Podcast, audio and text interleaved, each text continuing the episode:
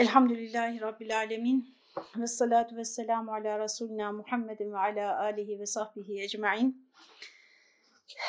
Ee, çok sevgili arkadaşlar, ee, bu akşam Elmalı Hamdi Yazır'ın e, tefsirinden, Nur suresinden e, 11. dersimizdeyiz.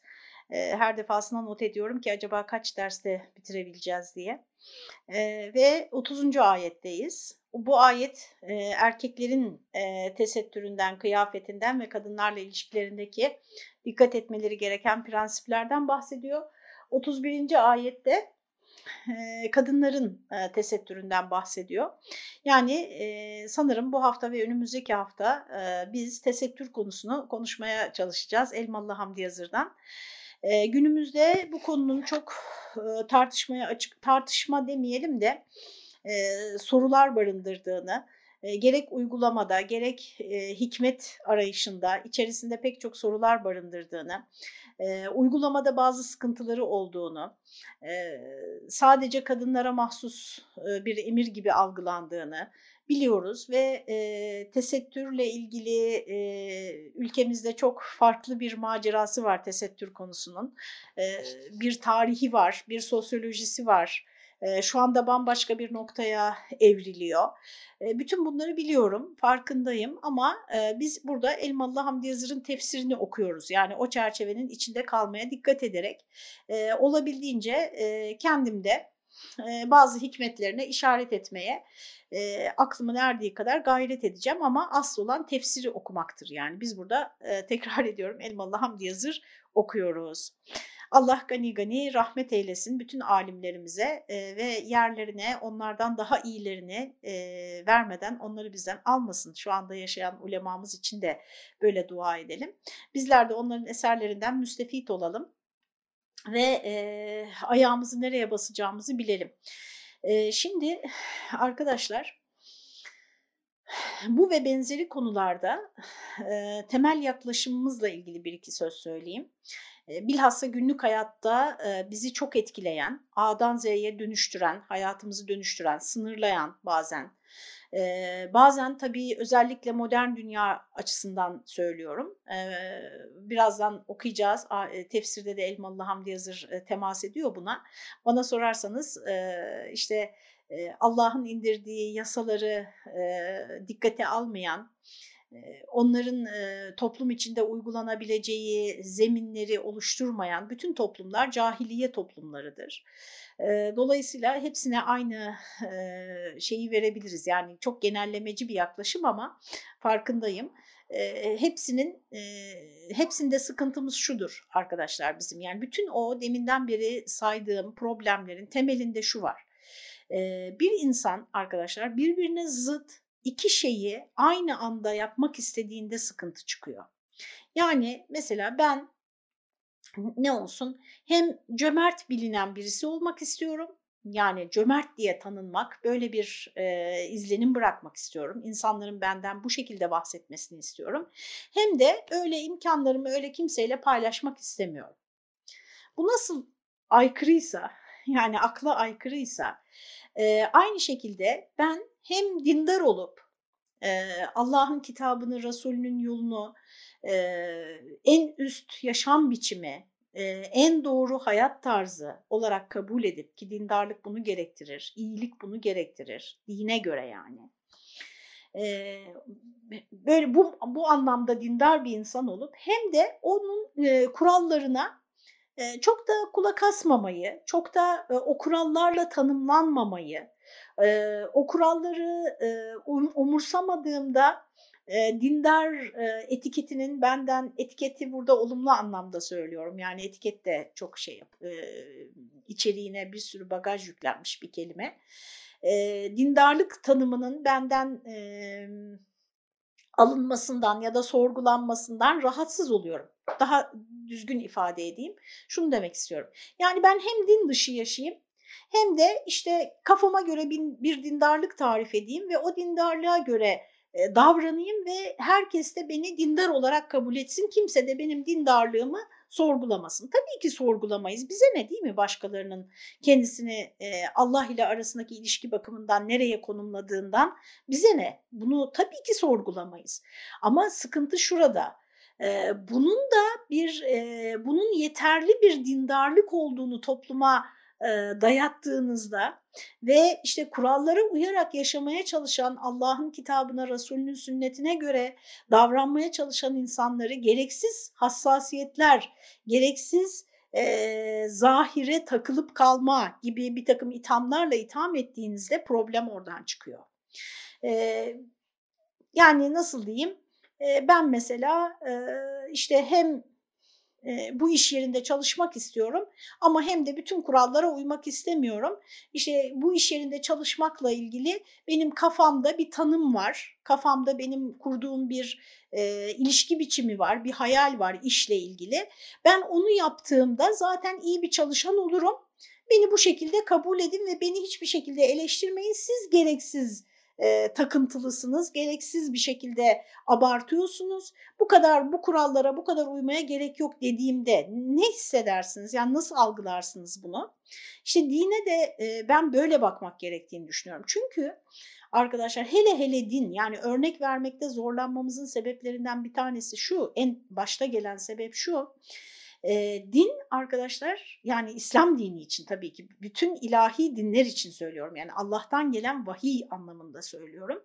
Allah'tan gelen vahiy demek arkadaşlar insanın e, kendi akıl ve tecrübesiyle yani spekülatif zihin yürütme ve gözlem yapmayla bilemeyeceği metafizik bağlantılar yani bu dünyadaki davranışlarım, buradaki bazı e, hallerim benim öbür çünkü e, fiziğin öbür tarafına metafiziğe geçtiğimde de hayatım devam ediyor. Dine inanmak bu demektir. Oradaki hayatımı nasıl etkileyeceğine dair Allah tarafından verilen bilgi demek. Mi? Bu demek. Yani hayat Doğumla başlıyor, sonsuza kadar devam ediyor. Ölümle boyut değiştiriyoruz, diğer boyuta geçiyoruz ve o diğer boyutu benim akıl yürüterek ya da gözlem yaparak bilmem imkansız. İşte o diğer boyutta neler olacak, beni neler bekliyor ve buradayken yaptığım bazı davranışlar, gidişatım o boyutta nelerle karşılaşacağımı etkiliyor mu? Bunlar etkiliyor mu? Bu konuda bütün boyutları bilen çünkü onları yaratanın bize bilgi vermesi demek vahiy. Ve inanmak demek o vahyin doğruluğuna inanmak demek. Yani Allah'tan gelenin doğru olduğuna inanmak demek. Peki bir insan Allah'tan gelenin doğru olduğuna inandığı halde ona ters düşebilir mi? Yani yaşantısıyla, davranışlarıyla ters düşebilir mi ki biz buna günah işlemek diyoruz. Yani insan günah işleyebilir mi? Tabii ki işleyebilir e, Hazreti Adem'in hikayesinden görüyoruz bunu zaten yani. İnsan e, Allah insan unutkandır. İnsan e, acelecidir. İnsan sabırsızdır. İnsan işte Ali İmran suresinde söyleniyor. Dünyaya, süslere, zinete, dünya ihtişamına düşkündür vesaire. Yani hata yapacaktır insan. Burada arkadaşlar bize öğretilen yani dindar kalmanın, o dine, o vahyin e, gösterdiği yolun içerisinde kalmanın şartı, Adem kısasında anlatılan tam olarak budur. Şartı hatanı kabul etmek, Allah'tan gelenin doğruluğunu itiraf etmek, mümkünse hatandan vazgeçip düzeltmek, mümkün değilse de bunun için Allah'a yalvarmaktır. Yani bunu şimdi tesettür konusuna uyarlayın. Bu Allah'ın emri ise, birazdan göreceğiz, Allah'ın emri ise bu, Yapabilirsen yaparsın. Yapmalısın. Yapamıyorsun diyelim. Onun doğruluğunu kabul edersin. Çünkü Allah'tan geldiği için doğru olduğunu kabul edersin. E, ve e, yanlışını düzeltmek için yapmaya başlarsın. Yapamayacaksan da yapmak için Allah'tan güç istersin, yardım istersin. Çünkü onun gereksizliğini söylemek arkadaşlar e, ciddi bir meydan okumadır vahye. Ciddi bir başkaldırıdır. Ee, bunu söylediğimizde hayır öyle değildir diyor. Bu olmaz yani ya, vahye başta kaldırabilirsin böyle bir seçeneği de var insanın. Bari baş kaldırdığını kabul et. Yani de ki ben vahyi falan kabul etmiyorum yani. Allah'ın böyle bir şeyi bildirmesini ya da işte Allah'ın bunun Allah'ın sözü olduğunu kabul etmiyorum dersin. O zaman zaten tutarlı olur söylediklerine yaptıkların. Ee, burada arkadaşlar yani çok ciddi imtihan edildiğimiz noktalardan bir tanesidir bu konu. Buna benzer birkaç konu var fakat bu çok görünen bir konu olduğu için en çok tartışılan, hayatımızı çok etkileyen bir konu olduğu için en çok tartışılan konudur. Bana sorarsanız mesela Kur'an-ı Kerim'de faiz yasağı da böyledir. Yani bugün iş yapan insanlar yani bu konuya ne kadar dikkat edebiliyorlar mesela. Kur'an-ı Kerim'e yani Bakara suresine bir bakın faizle ilgili bir sayfadan fazla ayet var arkadaşlar ve dehşetli ifadeler var. Faiz yiyenler kabirlerinden şeytan çarpmış gibi kalkacaklardır. İşte hala bırakmazsanız Allah ve Resulü tarafından onlara harp ilan edilmiştir faiz yiyenlere diye. Fakat o işte bu adam faiz yiyor diye alnında yazmadığı için ya da başörtüsü gibi böyle görünmediği için e, çok tartışılmıyor. Gündeme gelmiyor çünkü e, o kusuru işleyen görünmüyor. Yani görünmüyor, görünür bir alameti yok. E, dolayısıyla böyle ciddi yani modern hayatla çatışan, modern demeyelim şimdi biz modern ötesini yaşıyoruz, modern sonrasını yaşıyoruz. Efendim yani günümüzle diyelim çatışan, dinin çatıştığı çok temel meseleler var ve bu temel meseleler içerisinde işte başörtüsü, örtünmek daha doğrusu başörtüsü demeyelim.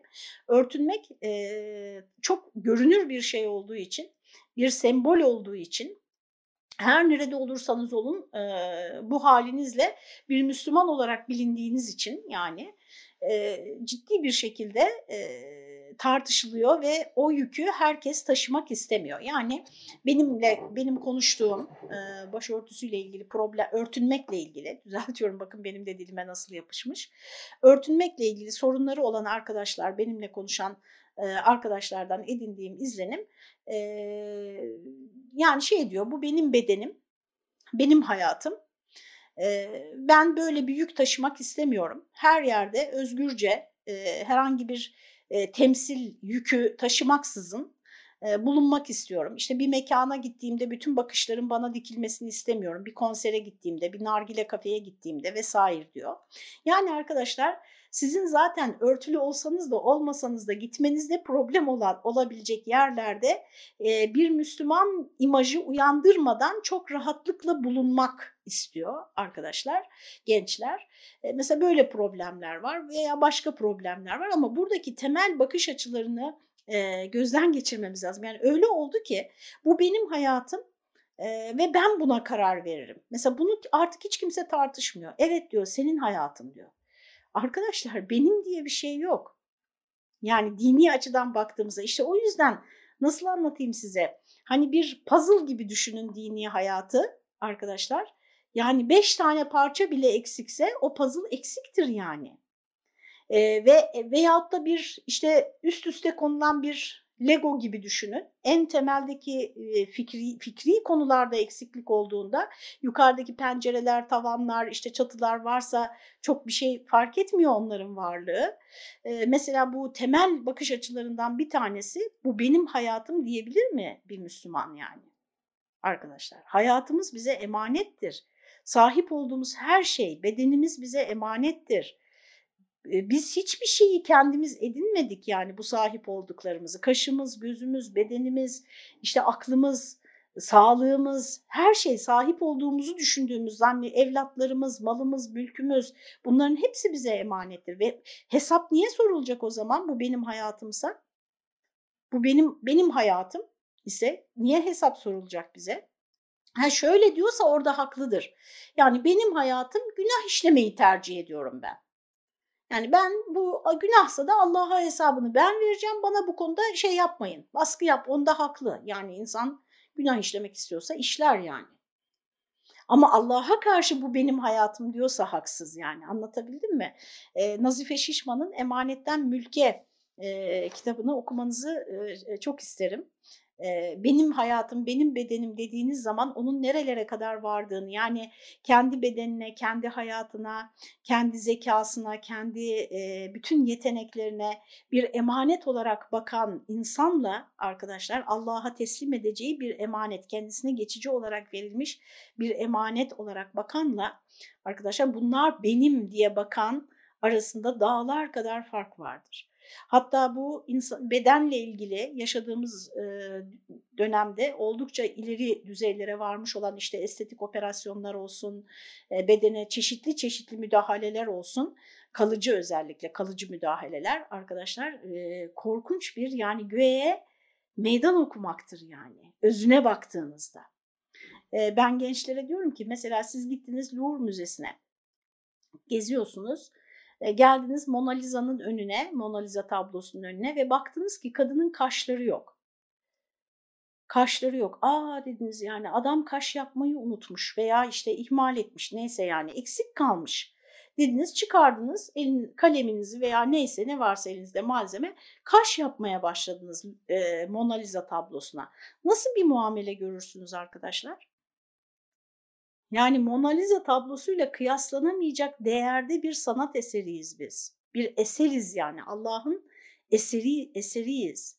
Dolayısıyla e, onun üzerimizdeki e, tasarruflarının da e, tabii ki o da bize bırakmış, tekrar ediyorum, o bize bırakmış. Bak zorlasaydı hiç şu anda böyle bir tartışma bile yapmıyor olurduk. Zorlasaydı zaten biz otomatikman başımızı da örtüyor olurduk, her yeri de örtüyor olurduk ve örttüğümüzün de farkında olmazdık. Ama o bizim kendi irademizle, kendi seçimimizle bunu yapmamızı istiyor. Dine ait ne varsa arkadaşlar. Yani bütün işte zina, az önce daha evvelki ayetlerde konuştuğumuz zinadan uzak durmak, kimseye iftira etmemek, dilimize hakim olmak, bütün bu konularda kendi irademizle, kendi tercih. Yoksa mesela Allah öyle kodlardı ki bizi tam iftiraya gireceğiz, su sarf alırdık mesela. Yani değil mi? Çok şey olurdu yani, basit olurdu. Ee, ama e, cennet, cehennem, bütün bu tasarım, bütün bu varlığın tasarımı Böyle değil işte arkadaşlar. Bizim kendi irademizle, kendi ihtiyarımızla doğruyu seçmemiz üzerine kurgulanmış her şey. Yanlışı seçen, tekrar ediyorum bak bu e, sakın güme gitmesin. Yanlışı seçen de mümindir. İnkar etmedikçe, gereksiz görmedikçe, e, meydan okumadıkça, e, evet Allah böyle söylemiş, doğrusu budur. E, Allah böyle söylediyse Elbette canı gönülden biz iman ediyoruz bunun doğrusu olduğuna ama ben şu anda bunu yapamıyorum. Ee, Allah beni affetsin. İşte bana bunu yapmak için güç versin demek insanı iman dairesi içinde tutar arkadaşlar. Bu Hazreti Adem'in yoludur. Yanlış yaptığı zaman yanlışını ve eksiğini kabul etmek, itiraf etmek Cenab-ı Hakk'a karşı kimseye itiraf etmek zorunda değil. Allah'a itiraf etmek ve ondan yardım talep etmek. Fetelakka Ademu min rabbihi kelimatin fetabe aleyh. Yani nasıl tevbe edeceğini de Allah ona ilham etti Hazreti Adem'e. Yani ya Rabbi bana kuvvet ver, ilham ver, güç ver demek. Ee, yanlış yaptığı zaman hayır ben yanlış yapmıyorum, benim yaptığım doğru, bu çok gereksiz bir şey e, demek ve bunu bir takım mantık oyunlarıyla telbisü iblis deniyor ona Osmanlıca'da. Yani böyle hakla batılı birbirine karıştırarak bazı hak sandviç tekniğiyle böyle doğruların arasına yanlışları yerleştirerek çok mantıklıymış gibi sunarak efendim kendini de etrafındakileri de kandırmaya çalışmak yaptığının yanlış olmadığına dair işte o da şeytanın yoludur arkadaşlar. Şeytan bir hata yaptı, Allah'a isyan etti fakat ondan sonra hatasını kabul etmedi. Üstelik kıyas yaparak, kendisine fiziksel kıyaslamalar yaparak yani e, çıktığı yolun daha ilk çıkış noktası bile yanlış. Onun için o, o açı meselesini, açının kolları meselesini size mutlaka söylemişimdir. Yani bir açının kollarının ilk çıktığı noktada 5 derecelik bir sapma açının kollarının vardığı noktada kilometrelerce farka e, sebep olabilir. Onun için e, temel düşüncelerimiz, itikatlarımız, inançlarımız son derece sağlam olmalıdır ki o itikatların üzerine bina edilecek olan ahlakımız ve davranışlarımız e, sapmasın, yoldan sapmasın. Böyle bir giriş yapmış olduk. İnşallah e, konu ilerledikçe gereken yerlerde yine kendimce bilebildiklerimi e, ifade ederim arkadaşlar. E, bir de şunu söyleyeyim. Ben kendi adıma söylüyorum bunu. Evet, örtünmek arkadaşlar daha doğrusu giyim kuşamla ilgili bir takım kuralların olması davranışlarla ilgili bir takım kuralların olması. Yani zahirimizle ilgili arkadaşlar. Bazıları diyor ki sen benim içime bak. Nasıl bakayım ben senin içine? Ben senin içine bakamam ki. Ben senin dışına bakarım çünkü sağlıklı bir bünyede dışla iç uyum içindedir arkadaşlar. Dış, sağlıklı bir bünyedesin. Sen benim içime bak diyen kişi eğer içiyle dışı arasında çok ciddi bir tezat varsa aslında orada problem vardır yani. Benim içim başka dışım başka demektir. Çok ciddi bir problemdir bu.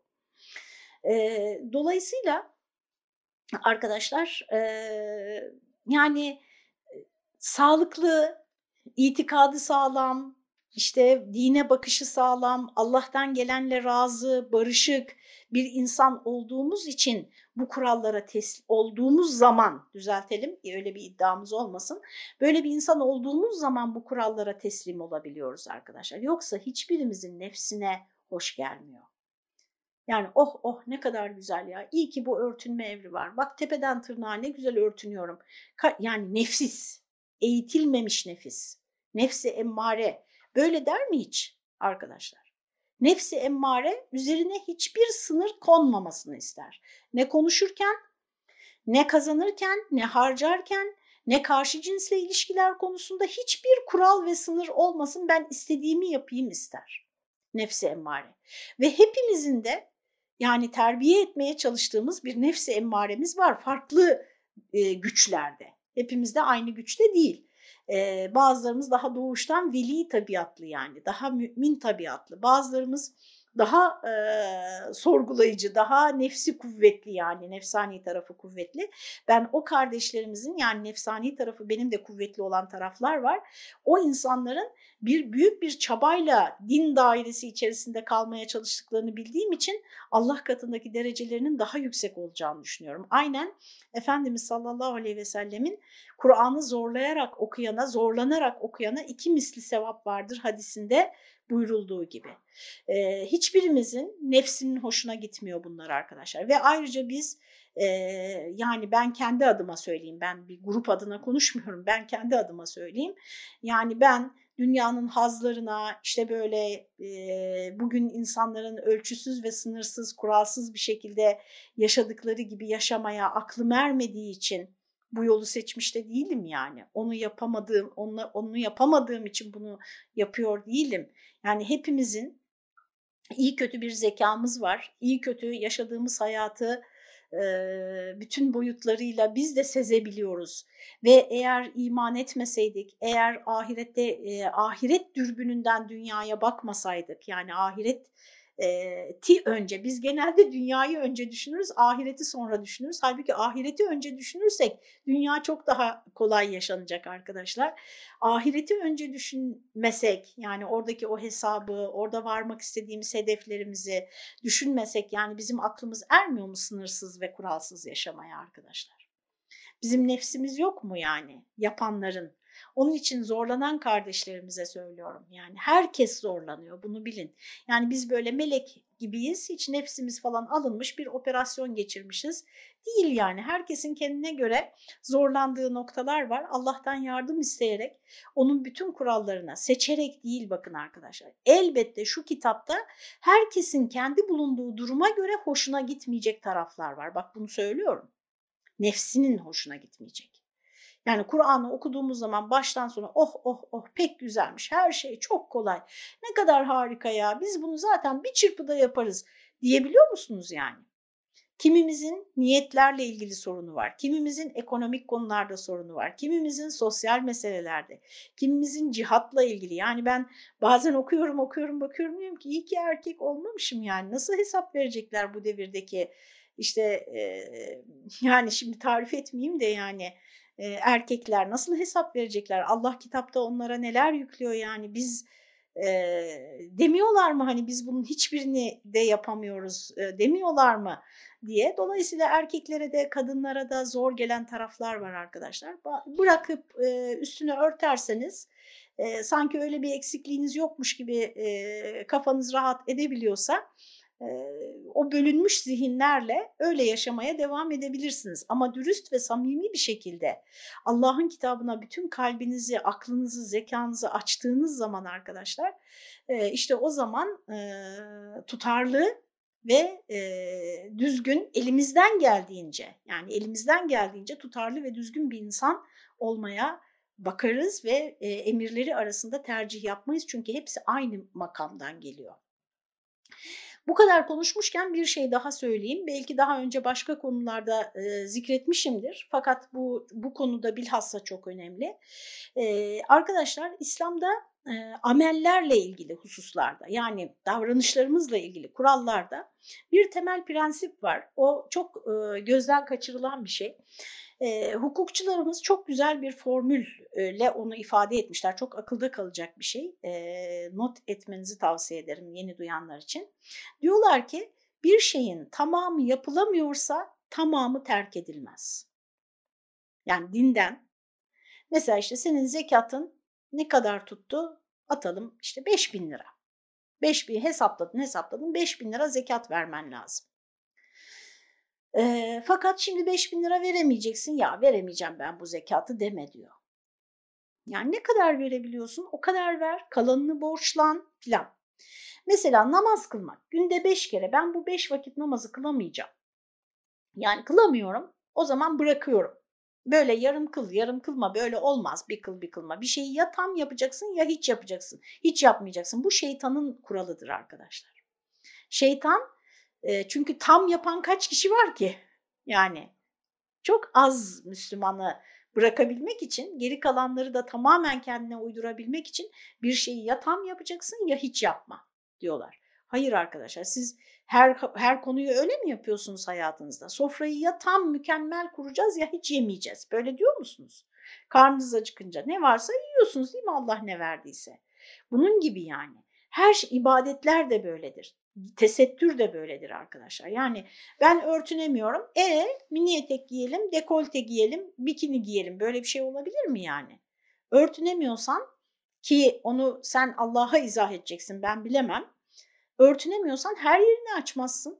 Yani e, işte başörtüyü taşıyamıyorum. Tamam başörtüyü taşıyamıyorsan yani askılı mı giyeceksin? Neden öyle yapıyorsun yani?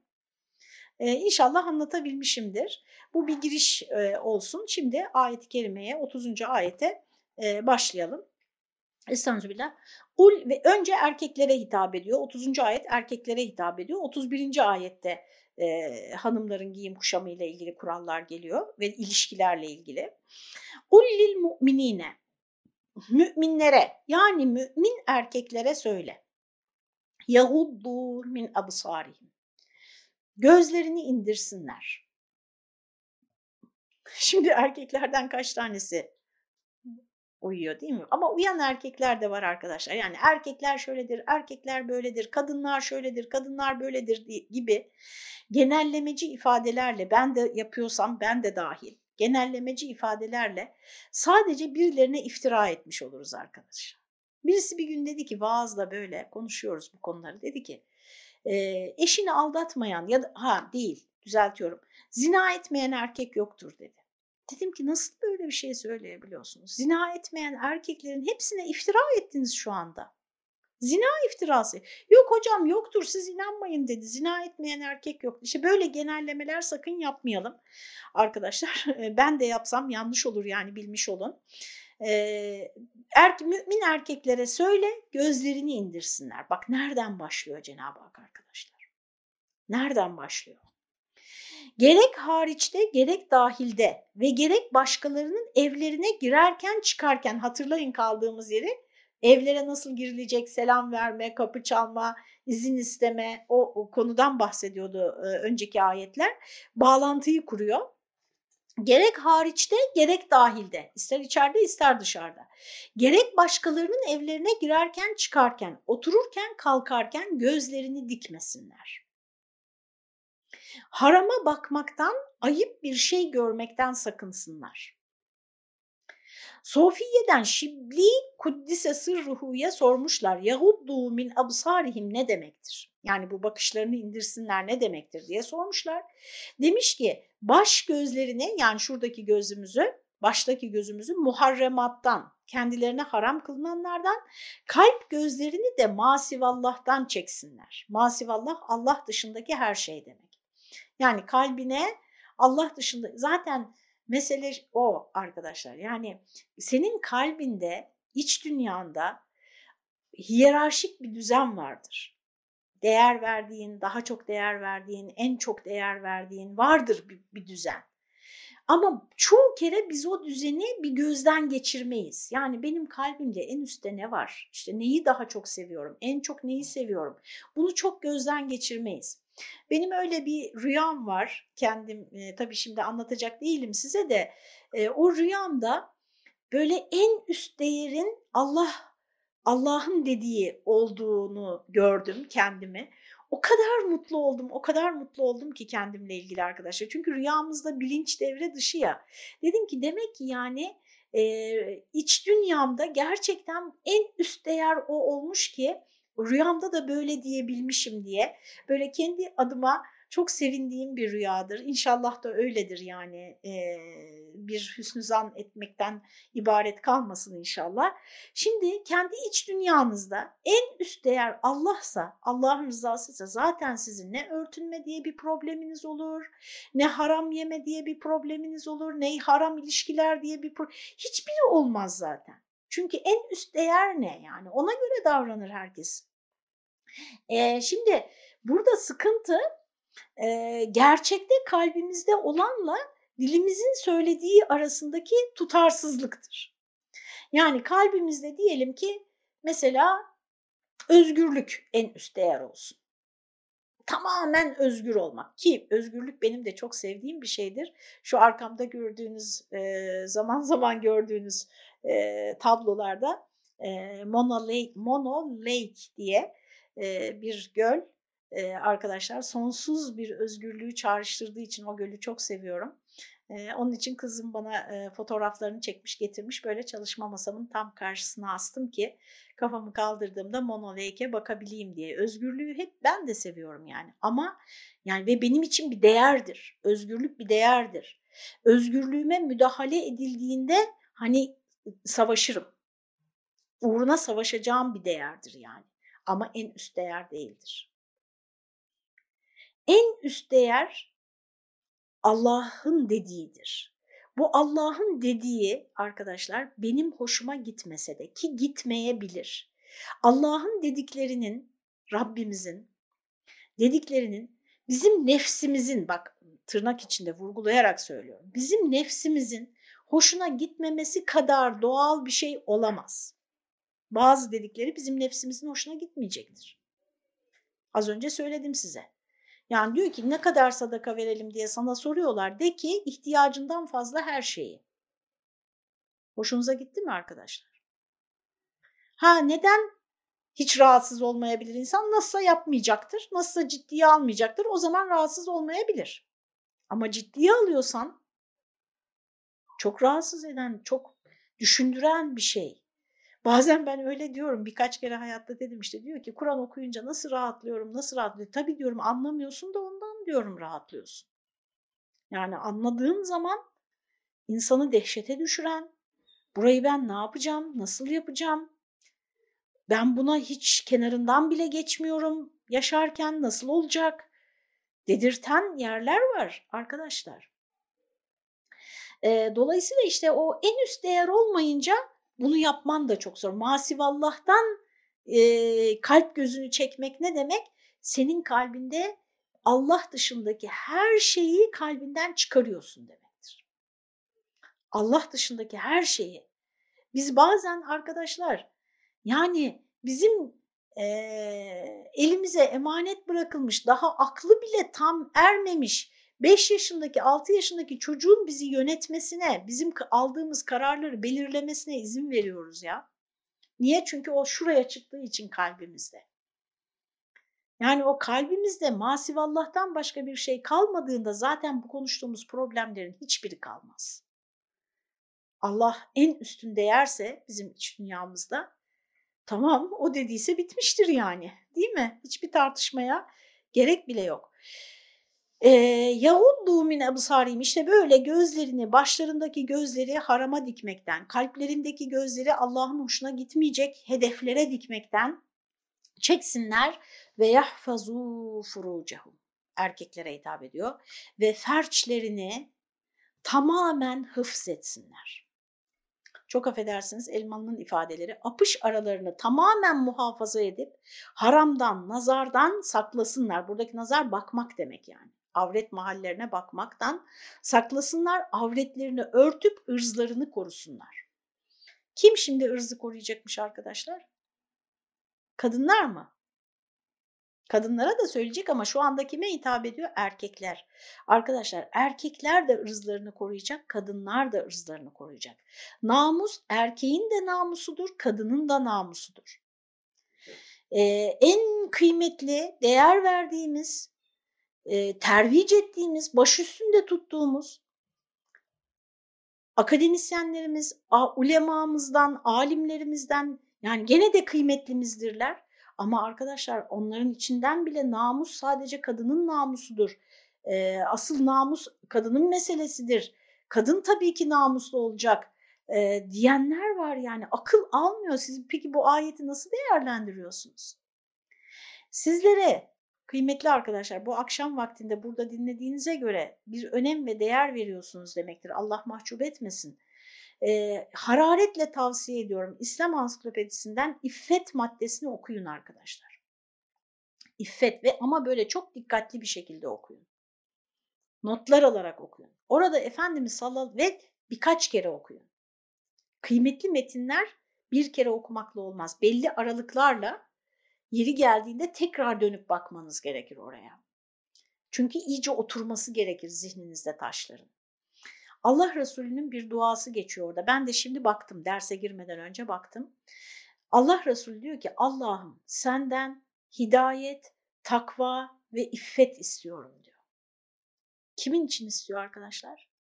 Kendisi için. İffet sadece kadının meselesi değildir. Erkeklerin iffetsiz olduğu bir toplumda kadınlar da iffetsizdir arkadaşlar. Er, kadınlar bu iffetsizlikleri, bu namussuzlukları kiminle yapıyorlar? Erkeklerle yapıyorlar. Yani bir e, cins tek başına iffetli olacak, öbür cins iffetsiz olacak olabilir.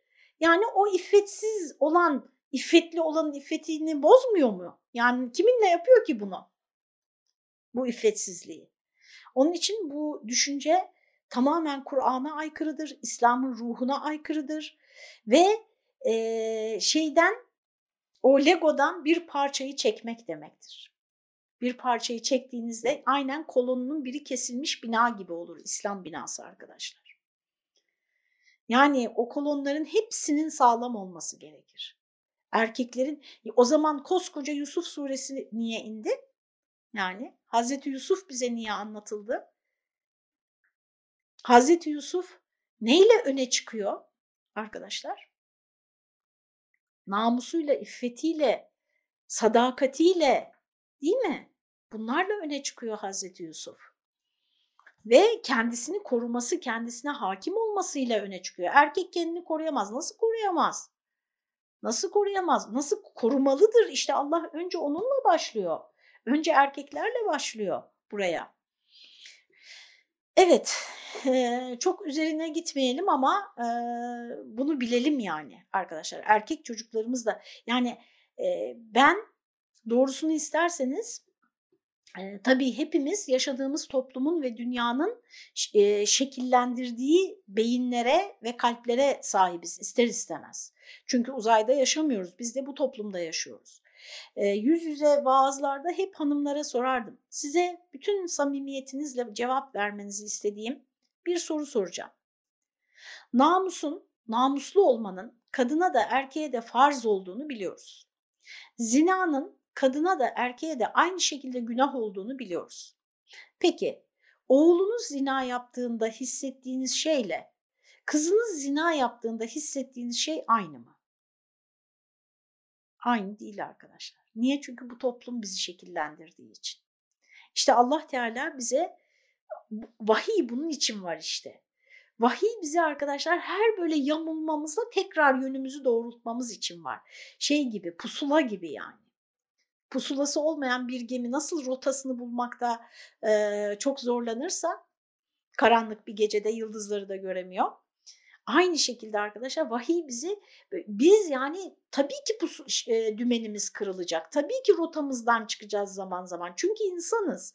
Çünkü bu dünyada yaşıyoruz. Biz uzayda yaşamıyoruz. Melek değiliz.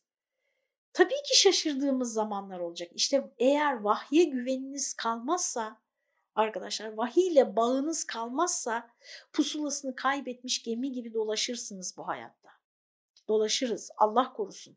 Yani siz de diye hitap ettiğim her şeyi ben kendi nefsime de söylüyorum. İnsanoğlu, ey insanoğlu anlamında düşünün onu.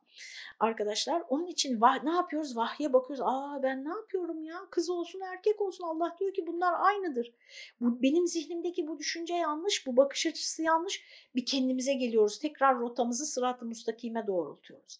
Eğer vahiy ile bağımız koparsa arkadaşlar kendimizi sırat-ı müstakime doğrultacak pusulayı doğrultacak rehberi kaybetmiş oluruz. Allah korusun. Burada furuç kelimesinin kökeniyle ilgili e, uzun bilgiler veriyor. Onlara bakarsınız anlamıyla ilgili. Yani avreti galiza dediğimiz kadın ve erkeğin cinsel organını kastediyor e, furuç kelimesi. E, ve, ve yahfazu furucahum yani cinsel organlarını korusunlar. Onu muhafaza etsinler, ona hakim olsunlar e, beni affedin yani cinsel organ seni yönetmesin. Sen aklınla, inancınla cinsel duygularını sen yönet. Cinsel duyguların seni yönetmesin. Yani tahrik oldum. E olabilirsin yani ama sen onu kontrol etmelisin. Ona hakim olmalısın.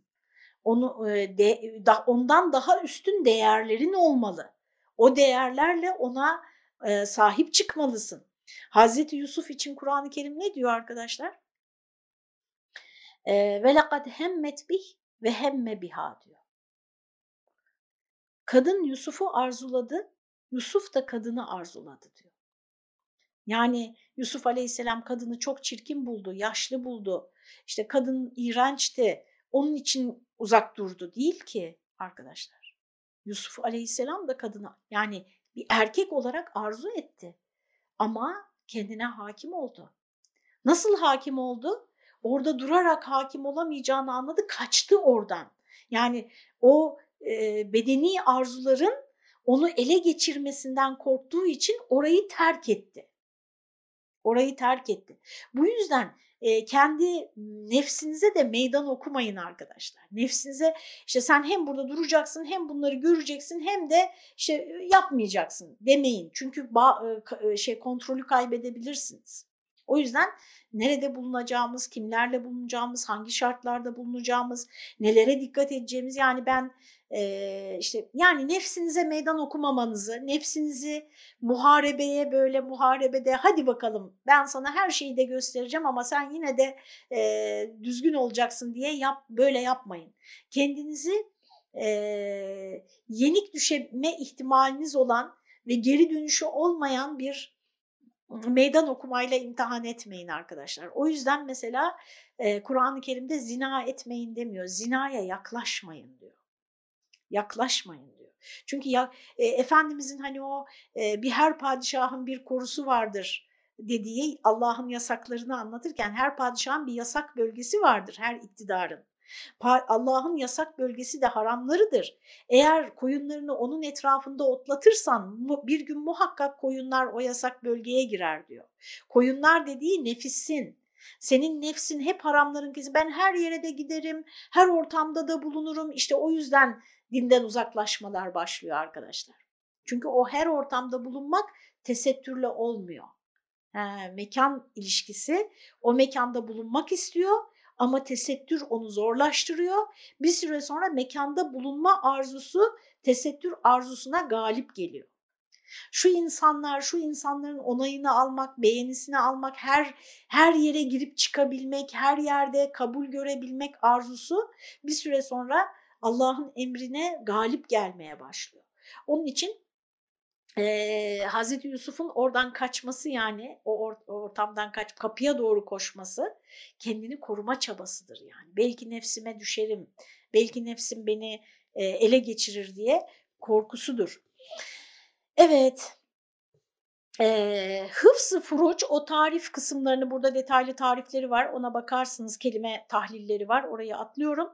Hıfzı furuç emri yani bu insanın cinsel organlarının korunması emri haramdan kemali tahaffuz yani mükemmel korunma korunmanın en mükemmeliyle korunma ile ırzı muhafazadan kinayedir e, bu kastedilir. Yani senin cinsel organını koruman demek onu haramdan koruman, namusunu koruman demektir. Ve burada erkeklerden bahsediliyor biliyorsunuz.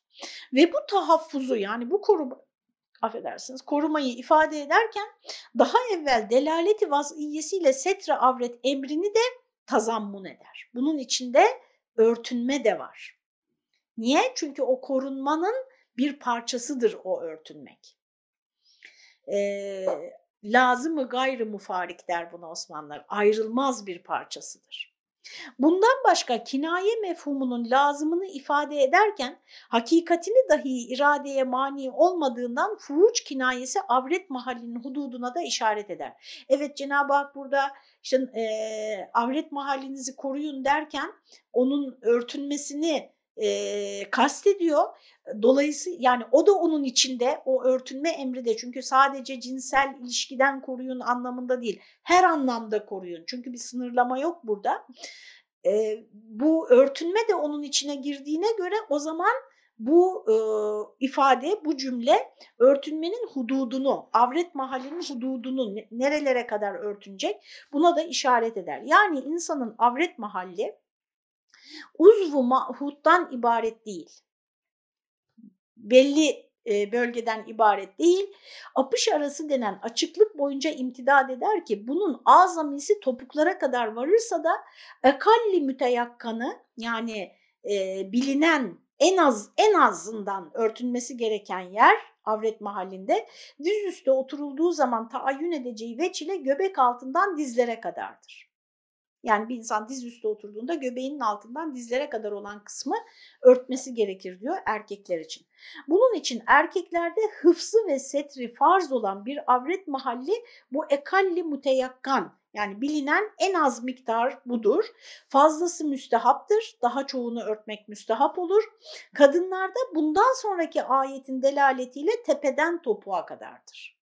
31. ayette kadınların tesettürü anlatılacak. Demek ki iki diz arasındaki açıklığı örtmeyen libas setre avrete kafi denlemeyecektir diyor.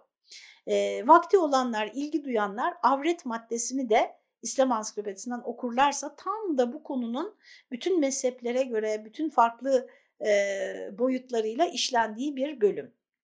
Ve Allah ayeti kerime innallâhe habirun bima yasnaun. Şüphe yok ki Allah her sununuza habirdir diyor. Sunu arkadaşlar sanayi de aynı kökten geliyor. Da yapmak demek, amel demek ama amel demeyip sun denmesi de yani sizin ürettiklerinize, sizin ortaya koyduklarınıza, yaptıklarınızın sonuçlarına hani o anlamda habirdir. Hepsinden haberdardır. Ee, şöyle yorumlamış bakın Elmalı Hamdi Yazır. Ricalin nelere göz gezdirdiklerini. Çünkü ayet ne bakın ayette neden bahsediliyor? Erkeklerin gözlerini korumasından ve avret mahallerini korumasından bahsediliyor. Ve ayetin sonu Allah sizin bütün yapıp ettiklerinizden haberdardır diye bittiğine göre e, bu buradaki habir neleri kapsıyor? Ricalin yani erkeklerin nelere göz gezdirdiklerini. Gözlerin nerelerde dolaşıyor senin? Ve havaslarıyla neler doymak istediklerini. Havas dediği de hisler, duyular yani. Beş duyuyla neler duymak istiyorlar? Ne istiyorlar? Neyi tatmak istiyorlar? Azalarını ne gibi hislerle tahrik ettiklerini, ne maksat beslediklerini. Burada bakarken niye bakıyor, konuşurken niye konuşuyor?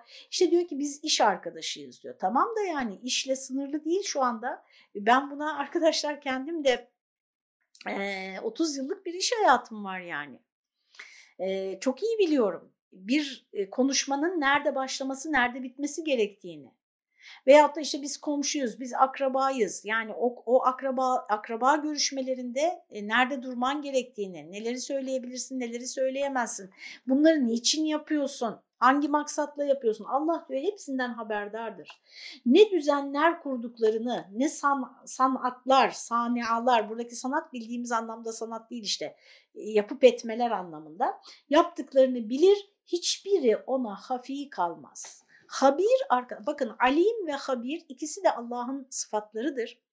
Alim bilen demek, her şeyi bilen, habir de her şeyden haberdar olan demek.